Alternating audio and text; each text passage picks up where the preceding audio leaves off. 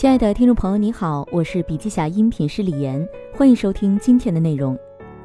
本期音频还可以在喜马拉雅、懒人听书、蜻蜓、乐听、三十六课、荔枝等平台收听，搜索“笔记侠”即可。你也可以关注我们的微信公众号“笔记侠”，查看更多内容。这世上那些真正成功的人都有一个共同特质，能够找到事物的底层逻辑，并能迁移运用它。如何才能够提升认知，找到事物的底层逻辑呢？总结下来就是对常识的积累。何为常识？毛泽东曾说：“夫本源者，宇宙之真理。”查理芒格曾说，在商界拥有一条非常有用的古老法则，它有两步：第一步，找到一个简单的基本的道理；第二步，非常严格的按照这个道理行事。这里的基本道理就是指常识。常识是凝练的智慧，是简洁的箴言。接下来呢，就是关于巴菲特和查理芒格关于人生的四十六条箴言，值得被后浪们学习。投资者的心性修炼，承认无知是智慧的开始。知道你不知道什么事情，比成为聪明人更有用。使用定量的手段，可以找到划算的买卖。一旦我们跨越思维枷锁，我们就能开始思考更好的投资机会了。我的成功源自我的长期专注，静心等待将帮助你成为一名投资者。然而，大多数人都处于迫不及待的状态。你必须要非常有耐心，你必须要等待，直到某件事出现，你才会发现自己所付出的代价是值得的。我认为，投资者需要正视公司的实际情况，即使你并不情愿。事实上。特别是当你不情愿这样做的时候，更要这样做。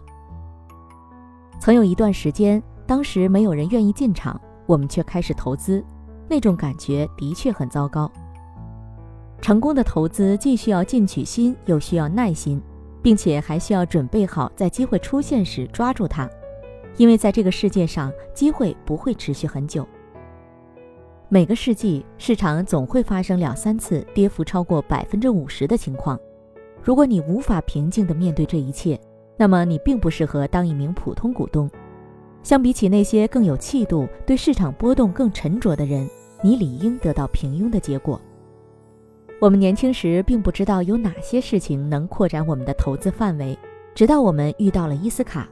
伊斯卡是那种我们在年轻时绝对不会考虑购买的公司。当时我们只知道要寻找那些合适的伙伴，这是一项非常了不起的生意。万事俱备，我们坚持不懈的学习，难道不好吗？亡羊补牢，未为晚也。投资者的误区，随大流只会让你更靠近平均值。预测从来不是我的强项，而且我也不依靠准确的预测来赚钱。我们往往只是买入好的公司，并一直持有。渴望一夜暴富是相当危险的。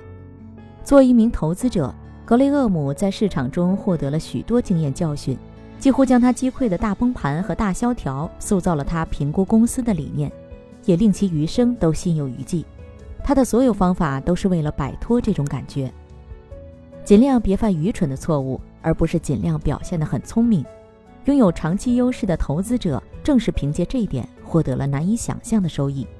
正如古训所说：“河水淹死会水人。”崇拜分散化投资，我觉得这种观念太疯狂了。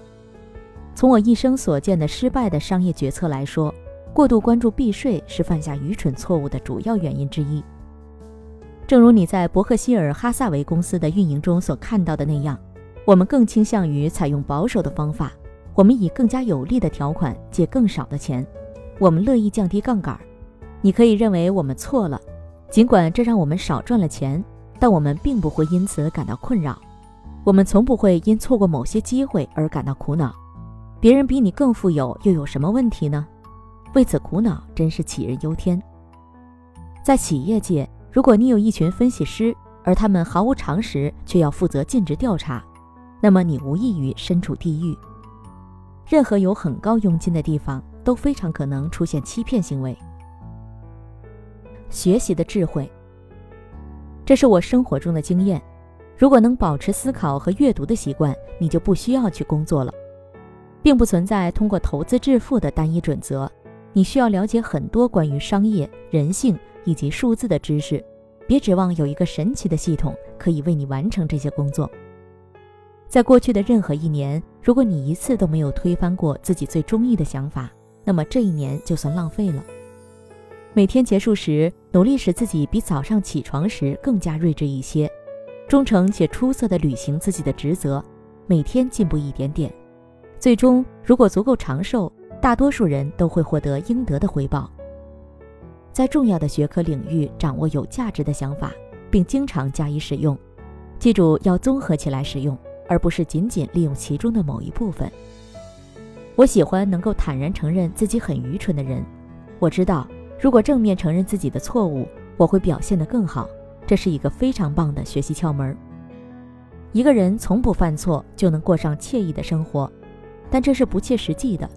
事实上，生活中的一个窍门就是要学会处理错误。不能够处理好心理抵触，是许多人最终走向破产的常见原因。我最认可艾比克泰德看待事情的态度，他认为生活中错失的每一个机会都是锻炼和学习的机遇。你要做的不是沉沦于自我怜悯之中，而是要以建设性的方式利用这些糟糕的打击。这是一个非常正确的观点。在我一生中，我所知道的智者没有一个不是在无时无刻的学习的。当你知道巴菲特及我的阅读量时，你肯定会感到震惊。我的孩子们嘲笑我，他们认为我其实是长了两条腿的一本书。人生经验：要得到你想要的某样东西，最可靠的办法是让你自己配得上它。保持理性是一种道德律令，在不该犯傻的时候，千万别犯傻。莫扎特被疯狂毁掉的一生就是一个很好的例子。由于拥有无与伦比的天赋，所以他取得的成就足以傲视群雄。然而，从一开始，他的生活过得相当悲惨。他的一生都是在入不敷出中度过的，这让他痛苦不堪。在我不感兴趣的领域，我从未获得过太大的成功。如果你无论如何都不能对某些事情产生兴趣，那么即使你非常聪明，你也很难获得大的成功。抵抗衰老的最佳措施，就是在老之前好好生活。在婚姻中，你不应该去寻找具有良好的外貌和性格的伴侣，你需要放低自己的期望去寻找伴侣。有人曾经问过我，在生活中谁对我的个人幸福贡献最大？我说这很简单，就是我妻子的第一任丈夫。我想吃就吃，没有忌口。我从来没在意过我的健康，也从来没做过任何我不想做的锻炼。如果说我有什么成就的话，那主要是由于我坚持深入思考。而有些人认为通过慢跑或其他运动更能使他们进步，能给他们带来力量。职业生涯的三条规则：第一，不要销售你自己都不愿意买的东西；第二，不要为你不尊重和不欣赏的人工作；第三。只和你喜欢的人一起工作。我喜欢你，皆因你让我想起了自己。谁会不喜欢被他自己的形象凝视呢？记住路易斯·文森蒂的规则：讲实话，你就无需时刻想着自己说过的那些谎言。在我还很小的时候，我得到了最好的法律经验。我曾经问过我的父亲，身为律师的他为什么不为其最好的朋友格兰特·麦克费登做事？反而为一个爱吹牛的傻瓜做那么多事，父亲回复道：“被你称为吹牛大王的那个人，可是一座经常陷入法律纠纷的富矿，而麦克费登能迅速地处理问题，同时待人友善，因此很少会遇到法律麻烦。